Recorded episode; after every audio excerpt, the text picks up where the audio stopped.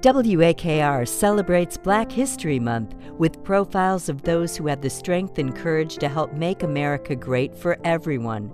Our Black History Month profiles are brought to you by Metro RTA and the Akron Summit County Library. Bessie Coleman was the first African American woman to get an international pilot's license in the 1920s. Bessie's mother was black while her father was black and Native American, and both were sharecroppers who picked cotton in the 1890s. Now, while living in Chicago in 1915, her brother returned home from fighting in World War I, and he told her the stories of freedom of women and many becoming pilots. That inspired Bessie, who applied for many flight schools but was rejected because she was black. So she packed her bags and went to Europe and learned to fly. She earned her international license in 1921 and then applied for stunt flying across Europe. Bessie returned to the United States in 1923 to amazed audiences with her acrobatic flying. She was known as the Queen Bess and Brave Bessie. Bessie would die in a plane accident in 1926, but her courage for black women will never be forgotten.